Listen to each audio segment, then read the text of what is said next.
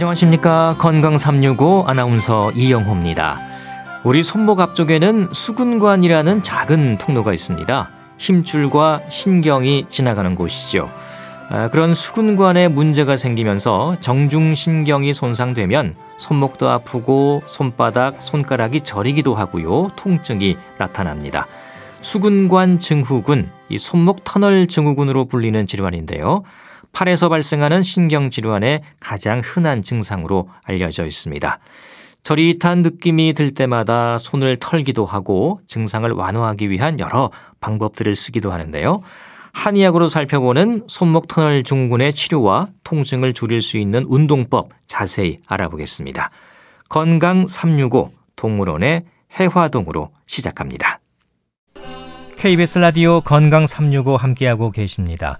손목 터널 증후군으로도 불리는 수근관 증후군은 이 많은 분들이 통증으로 힘들어하고 있습니다. 그런데 이게 손목이 아픈 걸까요? 이 팔이나 손가락으로 통증이 생기는 걸까요? 수근관이 어딜 말하는 건지도 궁금한데요. 오늘 함께 풀어보겠습니다. 경희대 한방병원 침구과의 김용석 교수 오늘도 함께합니다. 교수님 안녕하십니까? 네 안녕하세요. 네.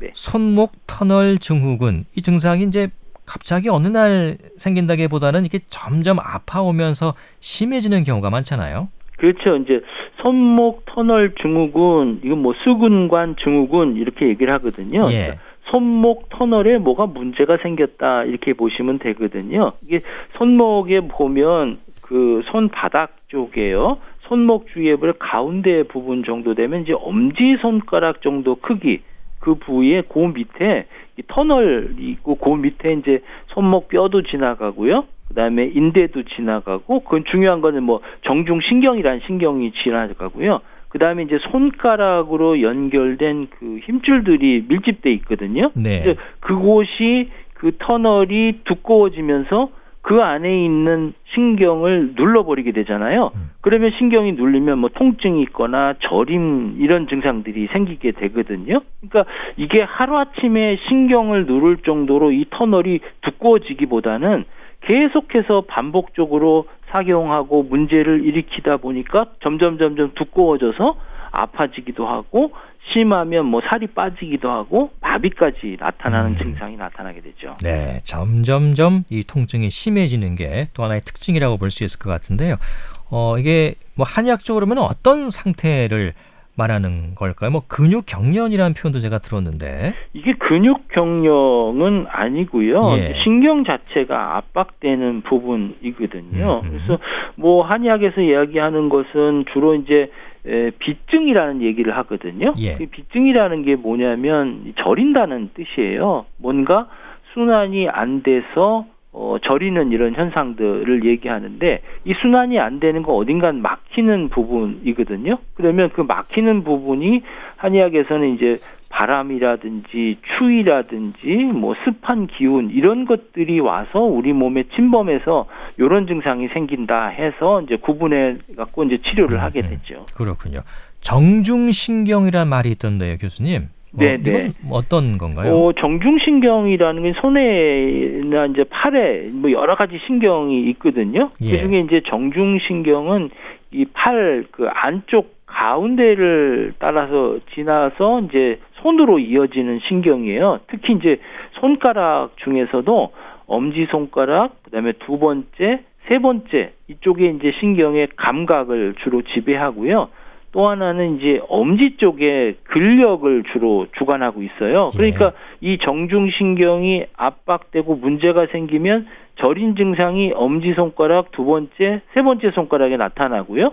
그 다음에 엄지의 근육에 힘이 빠지게 되고 약해지게 돼서 뭔가 짚기도 좀 불편해지는 현상이 생길 수가 있죠. 네. 그 정중 신경에 대한 이해도 좀 있어야겠습니다. 이게 뭐 압박을 받아서 이런 손목 터널 증후군으로 이어질 수도 있는 건가요? 그렇죠. 이제 정중 신경이 뭔가 아까 말씀드린 손목 터널이 점점 두꺼워지면서 압박을 받는 거거든요. 네. 그러면 이렇게 정중신경이 압박받는 이유는 원인은 다양하거든요. 이제 해박적 구조적으로 보면 그 안에 무슨 종양이나 이런 물질들이 눌릴 수도 있겠고요.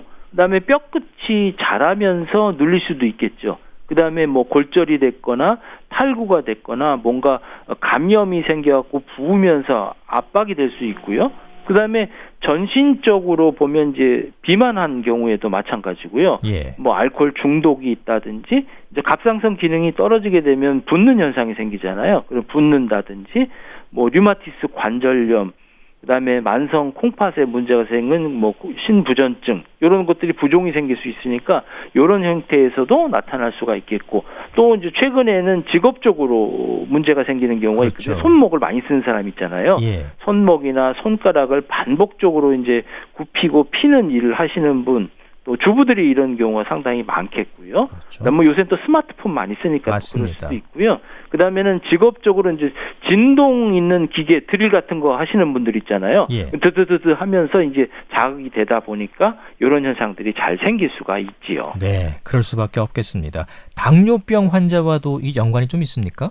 어, 당뇨병이 오래되던 분들은 이제 말초신경에 합병증이 생겨버리거든요. 예. 그러면 이런 저런 절인 증상들이 생기고 아무래도 당뇨가 있는 분들 같은 경우는 증상이 더 느리게 호전될 수밖에 없죠. 음, 투석 환자가 이 손목 터널 증후군으로 고생하는 경우도 있다고 하던데요. 그렇죠. 이제 만성 신부전으로 이제 투석을 받는 환자분들 계시잖아요. 네. 이런 분들이 이런 손목 터널 증후군이 많이 발생하세요. 그래서 대개 이제 혈액 투석을 하게 되면 당연히 이제 콩팥 기능이 떨어지니까 투석하잖아요. 그러면 몸이 부었죠. 그러면 투석 환자들의 몸에 노폐물이 또 쌓인단 말이에요. 손도 붓고 노폐물이 쌓이면 결국 두 가지가 합쳐져서 손목의 압력을 증강시키니까 이렇게 해서 결국 어, 손목 터널 증후군 음. 이런 현상들이 생기게 되고요.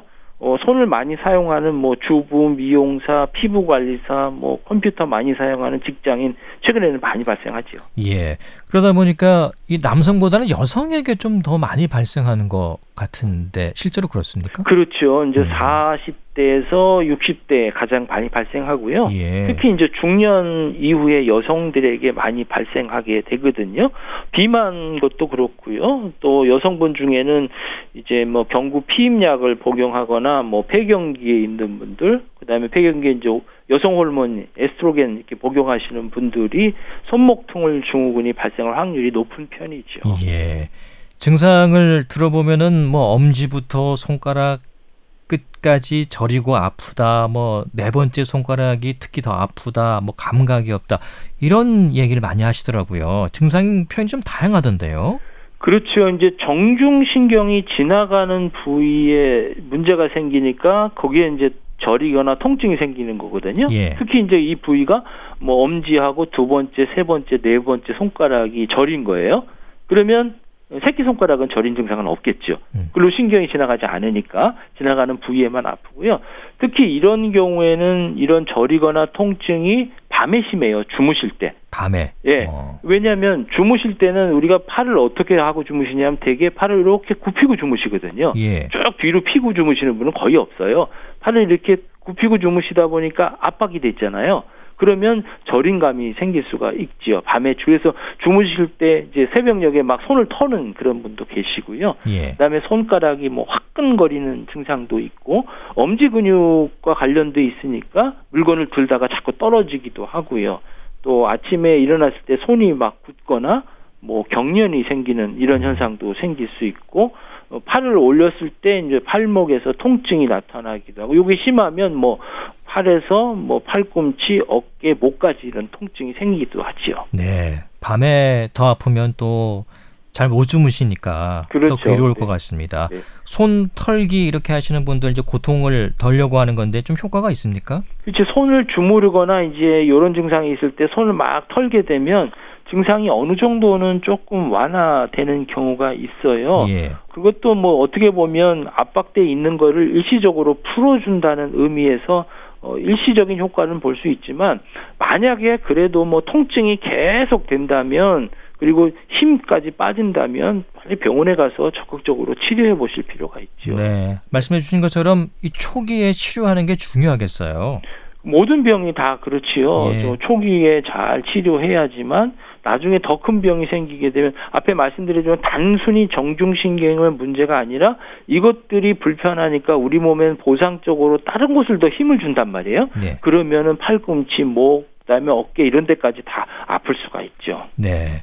이 손이 아프고 손가락도 손목이 아프면 어, 류마티스 관절염으로 생각해 볼 수도 있잖아요. 예. 대개 이제 이런 손목이나 또 어, 손 쪽에 아프게 되면 뭐 류마티스 관절염이라든지 뭐 퇴행성 관절염이라든지 뭐 목 디스크라든지 뭐 혈액 순환이 안 된다든지 뭐 이렇게 의심해 볼 수가 있거든요. 음. 대개 이제 류마티스 관절염은 손목뿐만 아니라 여러 관절에 다 영향을 미칠 수가 있거든요. 예. 그러면 이제 근육이라든지 주위에 있는 그런 연부 조직에도 영향을 주어서 뭐 통증이라든지 붓는다든지 손가락을 뭐 쥐고 피는 뭐 관절 운동에 어떤 제한이 생길 수는 있겠죠. 그런데 이제 손목 터널 증후군은 손목 부분에서 통증이 시작되고 손가락이 첫 번째, 두 번째, 세 번째, 네 번째 저리고 뭐 통증이 주된 증상이기 때문에 그렇게 어, 혼돈을 피할 수가 있지요. 예.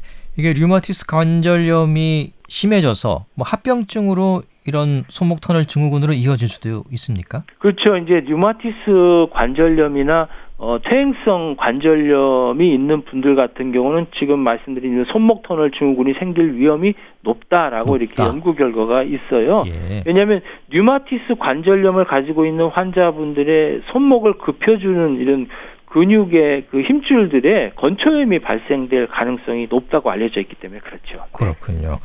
어, 손목 터널 증후군을 의심할 수 있는 뭐 자가 진단법, 뭐 손목은 사실 또 흔히 아플 수도 있으니까요. 어, 자가 진단이 중요한 부분이거든요. 예. 뭐 여러 가지 뭐 손목 터널 증후군의 증상들은 임상적으로 평가해 볼 수가 있죠. 앞에도 말씀드렸지만 여러 가지 이런 부분들을 의심해 볼 수 있기 때문에 정확하게 진단하는 게 중요한데요. 예. 뭐 그러기 위해서는 신경이 얼마만큼 문제가 있는지를 뭐 신경 전도 검사를 통해서 얼마가 손상이 됐고 얼마나 기상 기능이 이상이 있는지를 알 수는 있지만 우리가 이제 손등을 서로 맞대는 검사든지요 아니면 손목 안쪽을 이렇게 두들겨 봐서 어 요게 신경이 자극이 되었는지를 확인해 볼 수 있는 검사들이 있거든요. 예. 이건 손쉽게 해볼 수 있는 검사이기 때문에 이런 검사를 해보면 아 이게 손목 터널 증후군에서 정중신경이 눌렸는 건지 아니면 목의 문제인지 혈액순환의 문제인지를 확인해 볼 수가 있죠.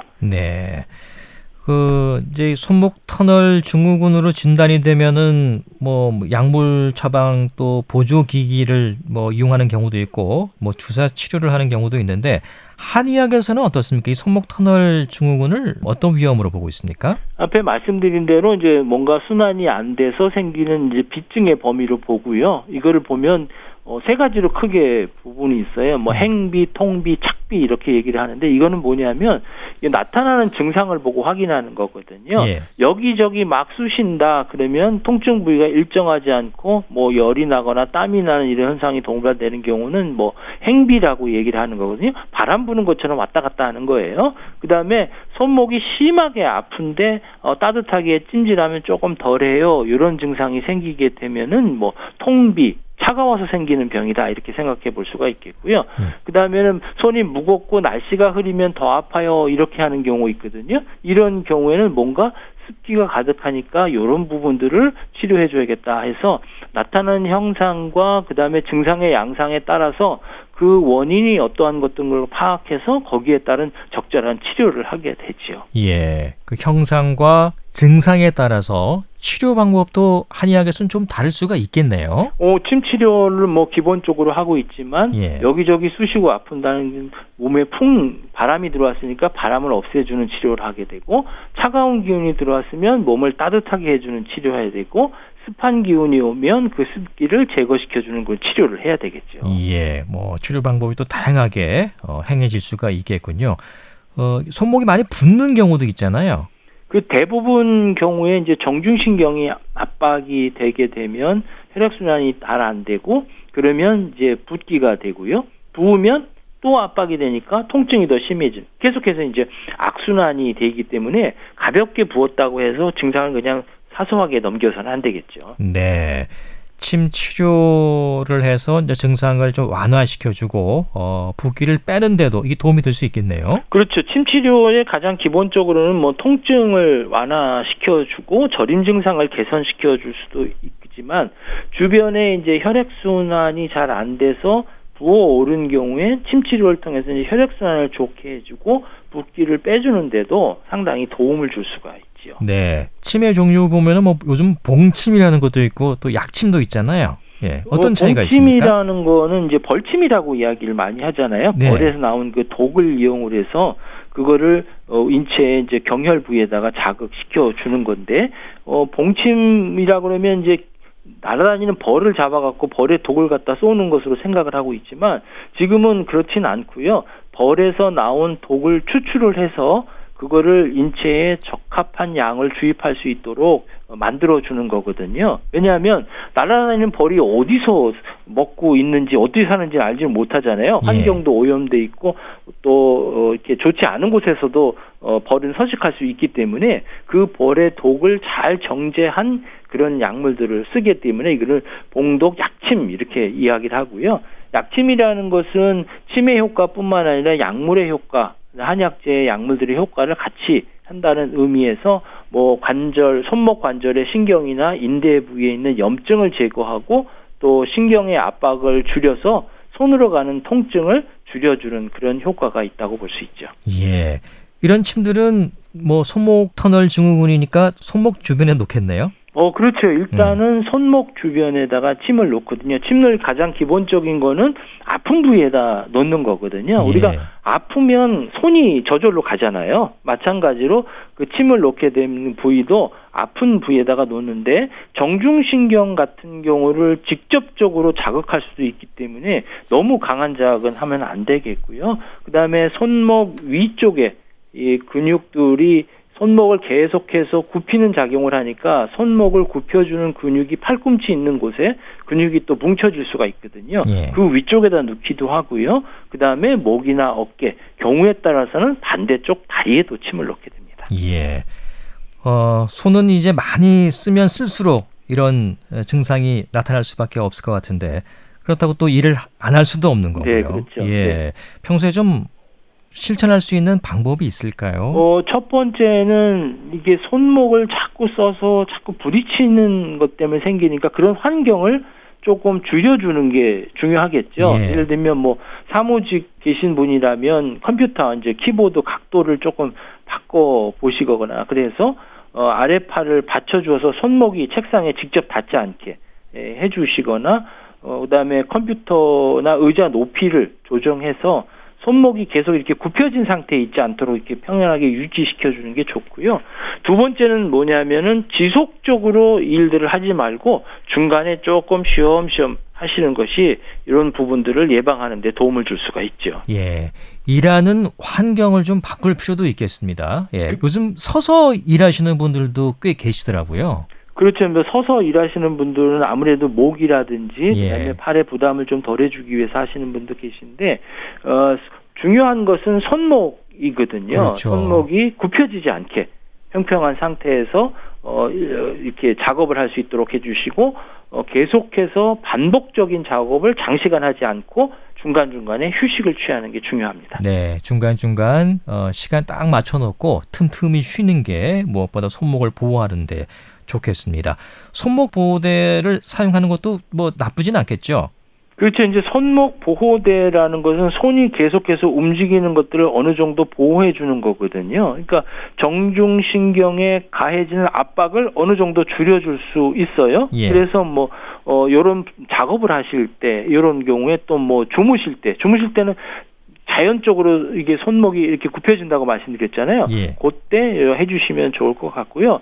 어, 가능하면 뭐, 하, 어, 너무 오랜 시간을 하게 되면 이게 거기에 익숙해지다 보면 근육이나 이런 부분들이 약해지고 뭐또 음. 못쓸 수도 있기 때문에 그럴 수도 있겠네요. 조금 작업이 안 하실 때는 조금 풀어놓으시고 음흠. 활동을 하시는 것도 좋을 것 같습니다. 네, 손목 보호대의 도움을 받는 거는 분명히 좋은데 또 너무 의지하는 거는 오히려 또 어, 근육이 약해질 수도 있으니까 아, 참고하시면 되겠습니다.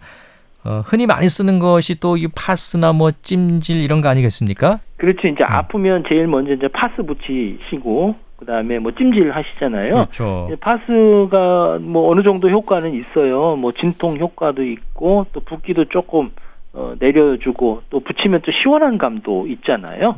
어 그다음에 이제 찜질도 상당히 도움을 줄 수 있는데 찜질을 하게 되면 뭐 통증도 줄여주고 그다음에 혈액 순환을 좋게 해주니까 또 딱딱한 이런 부분들을 좀 부드럽게 해주는 그런 역할도 하기 때문에 도움을 줄 수가 있죠. 네, 찜질은 차게 해야 할까요? 따뜻하게 해야 할까요? 많이 질문하시는 제일 건데요. 궁금해요. 어, 손목에 열감이 있거나 부어 있고 그다음에 이런 증상이 발생한 지가 얼마 안 되면 찬찜질을 해야겠죠. 냉찜질을 음, 하고요. 예. 그다음에 그 이후에 열감이 좀 없거나 그다음에 증상이 조금 오래된 경우에는 이 부분의 혈액 순환을 더 촉진시키기 위해서 따뜻하게 찜질을 하는 게 좋을 것 같습니다. 예. 냉찜질과 이 온찜질이 어떤 경우에 쓰는지도 좀 궁금하더라고요. 네, 예. 찜질은 이게 통증이 있거나 순환이 안 될 때 이제 활용할 수 있으면 좋은 효과를 발휘하고요.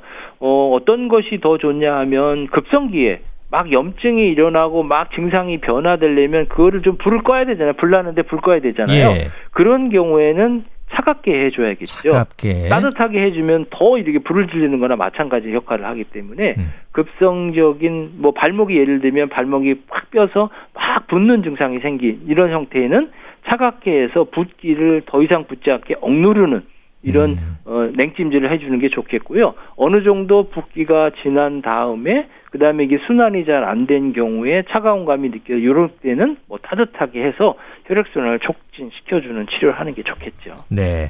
운동 선수들이 아, 네. 운동을 좀 격하게 하고 나서는 주로 냉찜질을 하는 이유가 거기에 있는 거군요. 그렇죠. 너무 과도하게 염증 반응이 음. 생기니까 그것들을 그렇군요. 이제 차갑게 해주는 거죠. 예, 얼음으로 네. 찜질을 하고 뭐 아이싱이란 표현을 그렇죠, 쓰더라고요. 그렇죠. 네, 네. 예.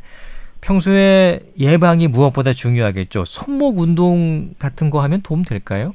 어, 이게 이제 이 운동하게 되면 뭐 여러 가지 형태가 있는데 첫 번째는 뭐 근력 운동도 있고요. 그 다음에는 유연성을 해주는 스트레칭도 필요하고요. 그 다음에는 이제 균형을 잡아주는 거 상당히 중요하거든요. 그래서 손목 근육을 강화시켜서 그 다음에 유연성을 향상시켜서 손목 부근의 통증을 완화하고 예방하는 데는 손목 운동이 상당히 도움을 줄 수가 있죠. 네, 손목 운동 적절히 하시면 좋겠고요. 어, 뭐 스트레칭법이나 이런 좀 부가적으로 할 수 있는 그렇죠. 운동들도 이제 있을까요? 스트레칭이 상당히 중요하거든요. 스트레칭, 유연성을 좁히는 거거든요. 네. 그러니까 손목을 뒤로 젖히고 손가락을 느슨하게 펴는 운동 있죠. 이거는 손목을 굽히는 이런 계속 문제를 생길 수 있는 손목 터널 증후군이니까 그와 반대되는 운동을 하는 거 펴는 거거든요. 예. 그러니까 팔을 쭉 편 상태에서 손목을 뒤로 젖히고 손가락을 느슨하게 펴게 되면 자연적으로 이런 스트레칭이 될 수가 있고요. 손목을 반드시 편 후에 손가락 이완시키기, 그다음에 주먹을 꽉 쥐기, 그다음에 주먹을 쥐고 손목을 최대한 구부리기, 그다음에 팔목과 손가락을 느슨하게 펴고 하는 이런 스트레칭을 주기적으로 하게 되면 도움을 줄 수가 있고요. 요 스트레칭이나 운동들은 시계 태압 감듯이 어떤 규칙적인 시간을 정해놓고 하시는 게 좋습니다. 네, 스트레칭. 어, 운동할 때 이제 평소에 했던 것과 조금 반대 방향으로 몸을 풀어줘야 된다는 말씀이신가요? 그렇죠. 한쪽으로 계속 쓰다 보면 그 쓰는 근육만 움직이게 되잖아요. 그렇죠. 예. 그러면 그와 반대되는 근육은 힘이 약해지겠죠. 네. 그러니까 이런 균형이 안 맞게 되면 문제가 생기니까 한쪽으로 많이 썼으면 그 반대쪽으로 작용하는 운동을 해주는 게 바로 이제 스트레칭이라고 보시면 되겠죠. 네. 자, 무엇보다 예방이 중요하겠고요. 초기에 이런 손목 터널 증후군 증상이 좀 의심되거나 아, 이거 같다는 느낌이 들 때 초기에 좀 할 수 있는 간단한 치료 방법은 혹시 있을까요? 사실 이제 치료보다 중요한 게 휴식이거든요. 예. 손목을 무리하게 사용했다 이렇게 판단이 되면 충분하게 휴식을 취하는 게 중요하고요. 또 평소에 손목을 과도하게 사용하지 않도록 어, 앞에 말씀드린 대로 틈틈이 스트레칭 해주시는 게 중요하고요. 그다음에 손목과 뭐 손에 지나치게 힘을 주는 동작 같은 거 꽉 쥐는 동작 이런 것들은 좀 피하시고 어, 또 긴 시간 동안 반복적인 운동들은 활동들은 좀 피하시고 최소한 해주고 그 다음에 계속해서 전신적으로 문제가 생길 수 있는 비만이라든지 뭐 과체중, 관절염 앓고 있는 분들은 이런 손목 터널 증후군이 많이 발생될 수가 있기 때문에 이런 분들은 어, 손목을 쓰시더라도 좀 아껴서 쓰시면 좋겠고요. 어, 무엇보다 중요한 건 손가락이나 손목이 불편하면 아 이거 이런 병이다 자가 진단하지 마시고 빨리 병원에 가서서 적극적으로 치료해 보시는 게 좋을 것 같습니다. 네, 평소에 이런 위험성을 가지고 있는 분들은 더 철저히 관리하시고 무엇보다 중요한 것은 좀 이상이 있을 때는 일단 쉬는 게 제일 중요하고 더 심각하다 싶으면 곧바로 치료에 들어가는 게 아, 무엇보다 더 중요할 것 같습니다. 자, 교수님 오늘 말씀 잘 들었습니다. 감사합니다. 네, 감사합니다. 네, 경희대 한방병원 침구과의 김용석 교수와 함께했습니다. KBS 라디오 건강 365 함께하고 계십니다. 현숙의 사랑은 달달하게 듣고 계속 이어가겠습니다.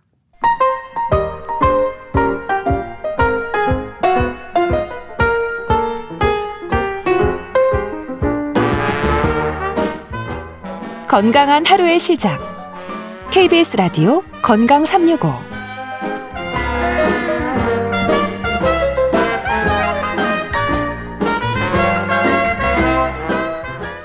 KBS 라디오 건강 365 함께하고 계십니다. 책으로 살펴보는 건강 이야기 북컬럼니스트 홍순철 씨 오늘도 나오셨습니다. 어서 오십시오. 네, 안녕하세요. 네. 자, 오늘 소개해 주실 책은요. 제목이 영 포에버. 예.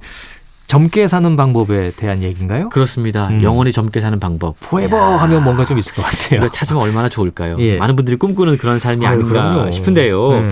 실제로 의학이 발달하면서 우리 뭐 신체 수명이 예, 크게 늘어났죠. 맞습니다. 근데 그것보다 더 중요한 게 질병 없이 건강하게 오래 사는 아, 겁니다. 이게 숙제예요. 이게 이제 건강 음. 수명이라고 우리가 이야기를 하는데 예. 사실 건강 수명이 우리의 신체 수명을 따라가지 못하는 게 맞습니다. 현실이거든요. 심지어 요즘 뉴스를 보면 젊은이들 가운데 20대, 30대들이 막 고혈압, 당뇨 이런 만성 질환에 걸리는 경우가 많이 있다고 어, 그럽니다. 기사에서 봤어요. 예. 아, 이제 문제가 얼마나 오래 살 것인가가 아니라 얼마나 건강하게 오래 살 오래 것인가. 살 것인가. 그렇죠. 이 질문에 답을 해야 되는 거죠. 그래서 실제 나이보다 신체 나이가 더 중요한 시대다라는 이야기를 하고 있는데요. 주변을 보면 네. 같은 연령대인데 정말 겉으로 보기에도 차이가 음, 음, 확 나는 분들이 계십니다. 그리고 실제로 살아가는 라이프 스타일을 보면 70대인데 어떤 분들은 막 50대처럼 아, 건강하게 그렇죠. 젊게 살아가고요. 음. 또 어떤 분들은 아, 나이보다 훨씬 더 어, 좀 맞습니다. 예, 깜짝 놀랄 경우 예, 있어요. 그렇게 살아가는 분들도 계십니다. 왜 이런 차이가 날까? 그 원인이 책에 소개가 되고 있는데 네. 책은 그 차이는 유전자 때문이 아니다라고 이야기합니다. 유전이 아니다. 음. 기능의학 분야의 세계적인 권위자이면서 세계 3대 의료기관인 미국 클리브랜드 클리닉에서 기능의학센터를 창립한 마크 하이먼이 오늘 소개해드리는 영 포에버의 저자인데요. 예. 이분은 이 신체 나이의 차이가 나는 이유는 유전자 때문이 아니라 후성 유전체 때문이다. 후성 유전체. 예, 라고 설명을 합니다. 당뇨, 고혈압, 뭐 brain fog, 우울증 이런 만성 질환은 우리의 후성 유전체의 변화가 생겼을 때 나타나는 결과다라고 이야기하면서 이 후성 유전체를 통제하는 우리 주위의 환경이 있는데 예. 이게 exposome이라고 설명하면서 exposome이 얼마나 중요한지에 대해서 책을 통해 소개하고 있습니다. 네. 그냥 엑스포는 원래 유치하는 거 아닙니까? 예. 그 exposome이라는 게 뭐 약자인가요? 어떤 예, 의미인가요? 그렇습니다. 네. exposome이라고 하는 말은 노출을 의미하는 엑스포저와 염색체, 이 chromosome의 합성어예요. 노출과 염색체의 합성어군요. 그렇죠. 예. exposome, 그러니까 노출되는 염색체인데요.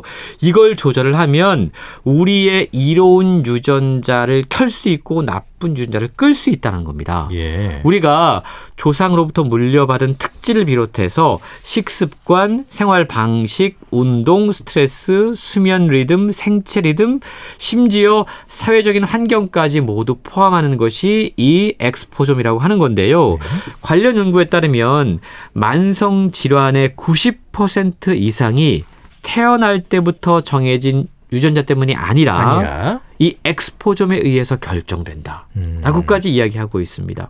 그러니까 우리의 건강 상태와 수면을 그 수명을 결정하는 건 타고난 유전자가 아니라 엑스포점.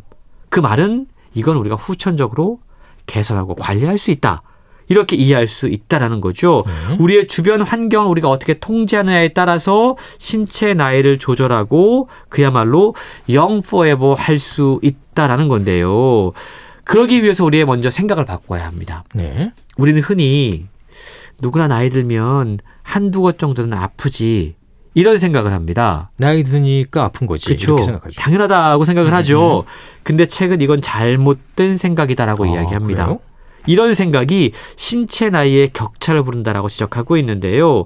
실제로 이 책이 많은 사람들에게 설득력이 있는 이유는 저자가 직접 자신의 몸을 통해서 이 책에 소개된 방법들을 실행했기 때문입니다. 예. 마크 하이먼 박사는 30대의 만성피로증후군, brain fog, 소화불량, 근육통, 불면증, 중금속 중독, 그야말로 종합병원이었습니다. 이분이 고생을 정말 많이 했다고 음. 그래요. 그러다가 자신이 연구하는 이 기능의학을 통해서 체내 시스템을 정상화하고 건강을 되찾았습니다. 이후에 기능의학과 최신 노화 연구를 접목한 영 포에버 프로그램 이걸 고안하고 스스로 실천한 결과 건강을 되찾는데 성공을 하고 이분이 지금 실제 나이가 63세라고 그래요. 예. 근데 요즘 보면 이 실제 나이와 신체 나이를 측정하는 그런 방법이지 않습니까? 맞습니다. 예. 신체 나이를 측정하면 43세가 나온다고 20년 합니다. 젊어지셨네요. 20년 더 젊게 지금 살고 살고 있다라는 거죠. 예. 저도 뭐 신체 나이 검사하는 거를 봤는데 되게 어, 뭐 좋아야 한 너댓 살 정도 되면 굉장히 뭐 기뻐하고 그랬었는데 이거는 그렇죠. 뭐 20살이나 젊어지셨다니까 놀랐습니다. 어, 책 쓰신 분이 기능의학자라고 하셨는데요. 기능의학이라는 용어도 자주 나오는 것 같아요. 그렇습니다. 우리가 지난 세기에 의학은 현대 의학은 조금 이렇게 분리해서 전문화해서 어 보는 경향이 있었습니다. 예를 들어서 뭐 신경학, 심장병학, 내분비학 이렇게 세분화하고 전문화 시켰었죠. 예. 그러다 보니까 지금 우리는 몸의 부위별로 진단하는 의사가 있는 걸 당연하게 생각합니다. 내과 의사, 외과 그렇죠. 음. 의사, 뭐 비뇨기과 의사 다 다르게 있지 않습니까? 의학 교육도 의사들을 이게 과별로 훈련함으로써 우리 몸의 시스템이 각기 별개로 작동한다라는 환상을 갖고 있다라는 거죠. 예. 근데 사실상 그렇지 않습니다. 우리 몸도 서로 연결되어 있고 한 부분의 문제는 다른 곳의 문제에서 비롯되는 경우가 있고요. 한 곳에 문제가 생기면 이 문제가 다른 곳으로도 전염되는 경우가 있습니다. 기능의학은 바로 우리 몸이 하나의 완전한 생태계로서 작동한다는 걸 전제로 하고 있습니다. 그리고 최근 들어서 의료기술의 발달에 따라서 뇌와 우리 신체의 여러 기능이 서로 긴밀하게 연결되어 있음을 보여주는 각종 자료들이 쏟아지고 있는데요. 예. 우리 몸의 각 기능은 뇌와 심장, 뇌와 장 이런 식으로 서로 연결되어 있을 뿐만이 아니고 상호 의존적이라고 그럽니다. 음. 그래서 기능 의학은 신체를 각각 독립된 하나의 기관으로 보는 게 아니라 이걸 서로 연결돼 있는 예. 그러니까 우리의 세포와 신체 시스템이 어떻게 전반적으로 연결되어 있는지 그리고 그것들이 서로 어떻게 유기적으로 건강과 여러 가지 문제를 일으키는지를 확인한다라는 겁니다. 예. 기존 의학과는 다르게 기능의학은 환자 개인의 특성에 따라서 다르게 접근하고 치료를 해요. 그래서 똑같은 질환이 있다고 하더라도 이 환자가 과거에 어떤 환경에서 자랐는지 예. 어떤 요인에서 이런 문제가 발생했는지에 대해서 보다 근원적인 접근을 하는 것이 바로 기능의학이라고 그럽니다. 네. 그 책의 제목처럼 Young Forever 젊게 살기 위해서는 이런 기능의학적으로도 들여다봐야 한다는 거군요. 그렇습니다. 음. 어, 우리가 태어날 때부터 사실은 수명이 좀 정해져 있다. 어느 정도 뭐 이렇게 생각하는 분들이 좀 계십니다. 물론 태어나면서부터 우리에게는 정해진 일종의 고유한 유전자 번호가 있다고 그래요. 암호가 있다고 그럽니다. 뭐 암이 더 잘 걸릴 수 있는 그렇죠. 유전자를 물려받을 수는 있죠. 그렇습니다. 분명히. 그래서 예. 유전자 검사하는 분들도 많이 계시지 그렇죠. 않습니까? 예. 뿐만 아니고 가족력도 있습니다. 그런데 책은 유전자는 바꿀 수 없지만 그것보다 우리 건강과 수명에 더 많은 영향을 미치는 후성 유전체는 얼마든지 바꿀 수 있다라고 강조하고 있습니다. 음. 이 후성 유전체는 환경에 따라서 지속적으로 영향을 받기 때문인데요. 이 후성 유전체에 영향을 미치는 결정적인 요인이 아까 엑스포좀이라고 설명을 드렸지 않습니까? 노출과 유전자였죠? 그렇습니다. 예.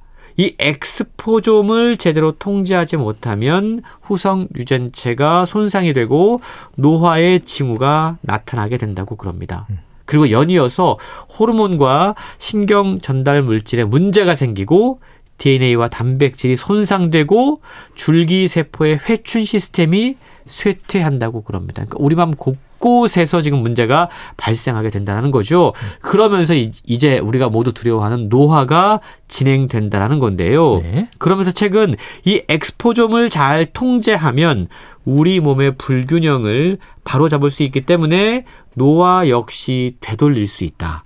이런 설명을 하고 있는 겁니다. 기능의학에서 우리가 균형이란 이야기를 많이 하게 되는데 그 말은 우리 몸의 일곱 가지 핵심 시스템이 서로 조화롭게 작동하는 상황을 의미한다고 그래요. 예. 우리 몸에 일곱 가지 핵심 시스템이 있는데 이것들 가운데 하나라도 무너지면 이게 다른 시스템에 영향을 미쳐서 서로 연결되어 있기 때문에 만성 질환과 노화의 징후가 나타날 수 있다라고 지적하고 있습니다. 네. 자, 그렇다면 우리 몸의 일곱 가지 핵심 시스템은 뭡니까? 예. 예. 이 핵심 시스템은요. 예. 먼저 영양분을 흡수하는 우리의 장과 microbiome을 포함한 소화 시스템입니다. 소화 시스템 중요하죠. 예. 음. 두 번째가 면역계와 염증계로 이루어진 방어 및 복구 시스템입니다. 우리가 네. 면역이라고 이야기하죠. 그렇죠, 그렇죠. 아, 그리고 세 번째가 에너지 생산 시스템인데 이건 세포 내의 소기관인 미토콘드리아의 역할에 의해서 이게 만들어집니다. 음. 네 번째가 노폐물과 독소를 제거하는 해독 시스템이에요. 음. 그리고 호르몬과 신경 전달 물질 같은 전달 시스템이 있습니다. 여섯 번째는 순환계와 림프계로 이루어진 운반 시스템이고요. 네. 마지막 일곱 번째가 세포 구조부터 근골격계에 이르는 우리 몸의 구조적인 시스템을 의미한다고 그럽니다. 음. 이 가운데 개인별로 어떠한 부분이 부족한지를 먼저 찾아야 되고요. 예. 그런 것들을 잘 지원해서 우리 몸의 체내 균형을 이루게 되면 만성 질환과 노화를 되돌릴 수 있다는 거죠.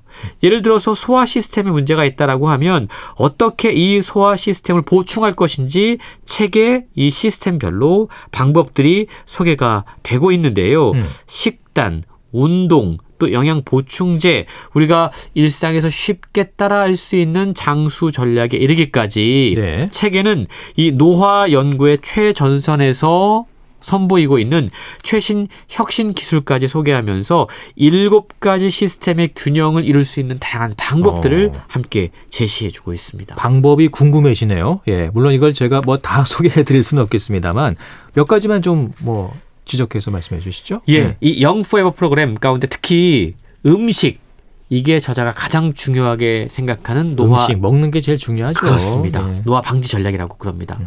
이 마카이먼 박사는요. 전 세계적으로 인기를 끌었던 패건 식단의 창시자이기도 해요. 패건 비건은 제가 들어봤는데. 그렇죠. 음. 이 패건도 합성어인데요. 구석기를 의미하는 팔레오 그리고 말씀하신 비건의 합성어입니다. 예. 그래서 아. 식물 유래 화학 물질인 이 파이토케미컬이 풍부한 과일과 채소를 주로 많이 섭취를 하고 녹말 서, 설탕, 유 가공품 이런 것들은 가능한 피하는 피하라. 이, 게 이제 폐건 식단이라고 아, 그러는데 예. 이걸 기반으로 각각의 체질별로 무얼 더 많이 먹어야 될지, 무얼 피해야 될지 이런 것들을 상세하게 소개하고 있는 겁니다. 뿐만 아니고 요즘 영양 보충제 기능 식품에 많은 분들이 관심을 보이고 있는데 아유, 엄청 많죠. 예. 적극적으로 추천합니다. 아, 추천해요. 음식으로 음. 부족한 것들이 있기 때문에 영양 보충제를 통해서 적극적으로 먹어야 된다고 이야기하면서 개인별로 어떠한 것들을 먹으면 좋을지 음. 함께 소개를 해주고 있습니다. 저는 개인적으로 가장 흥미로웠던 부분이 hormesis 전략이라는 거였어요. 예. 이게 뭐냐 하면 우리는 보통 스트레스를 무조건 나쁜 것 이라고 생각하지 않습니까? 예. 근데 우리 몸에 이로운 스트레스가 있다고 그럽니다. 그게 바로 hormesis라는 건데요. 예. 우리 몸에 적절한 스트레스를 부여함으로써 치유와 복구 메커니즘을 활성화하는 겁니다. 통증과 염증을 완화하고 도파민 분비를 자극하는 찬물 샤워 마찬가지로 이게 우리 몸에 이로운 스트레스인 거고요. 음. 또 적색광이나 적외선을 이용하는 광선 치료법도 우리 몸에 이로운 스트레스를 부여하는 hormesis 전략입니다. 예. 뿐만 아니고 사우나를 통한 온열 요법 역시 대표적인 hormesis 전략이라고 그럽니다.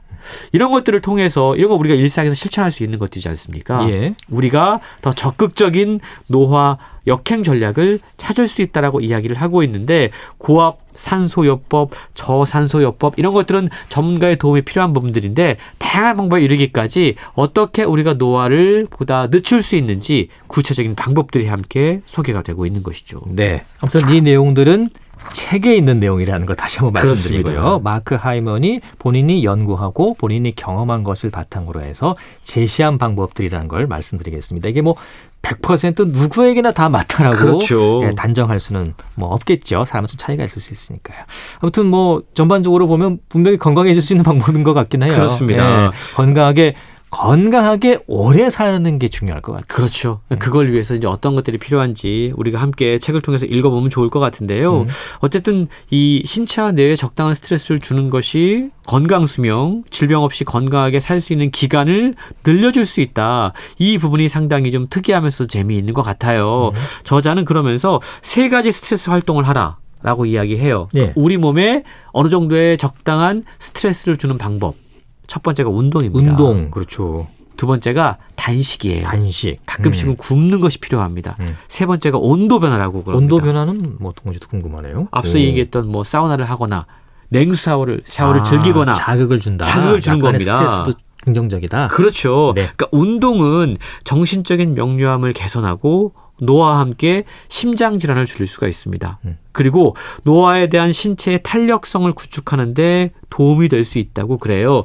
그리고 나이가 들수록 무리한 운동보다는 근력이나 이동성 균형을 위한 뭐 저항 밴드 같은 것들을 이용한 30분 정도의 우- 운동이 좋다라고 이야기를 하고 있고요.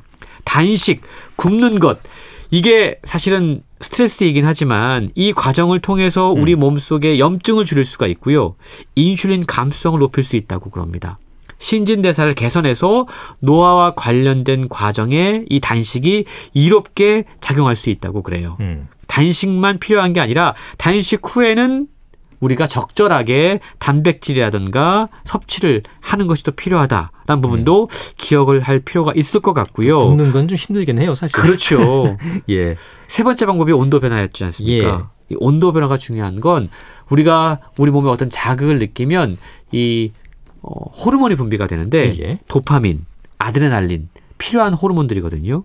이런 것들을 분비할 수 있는 방법은 아침 냉찜질.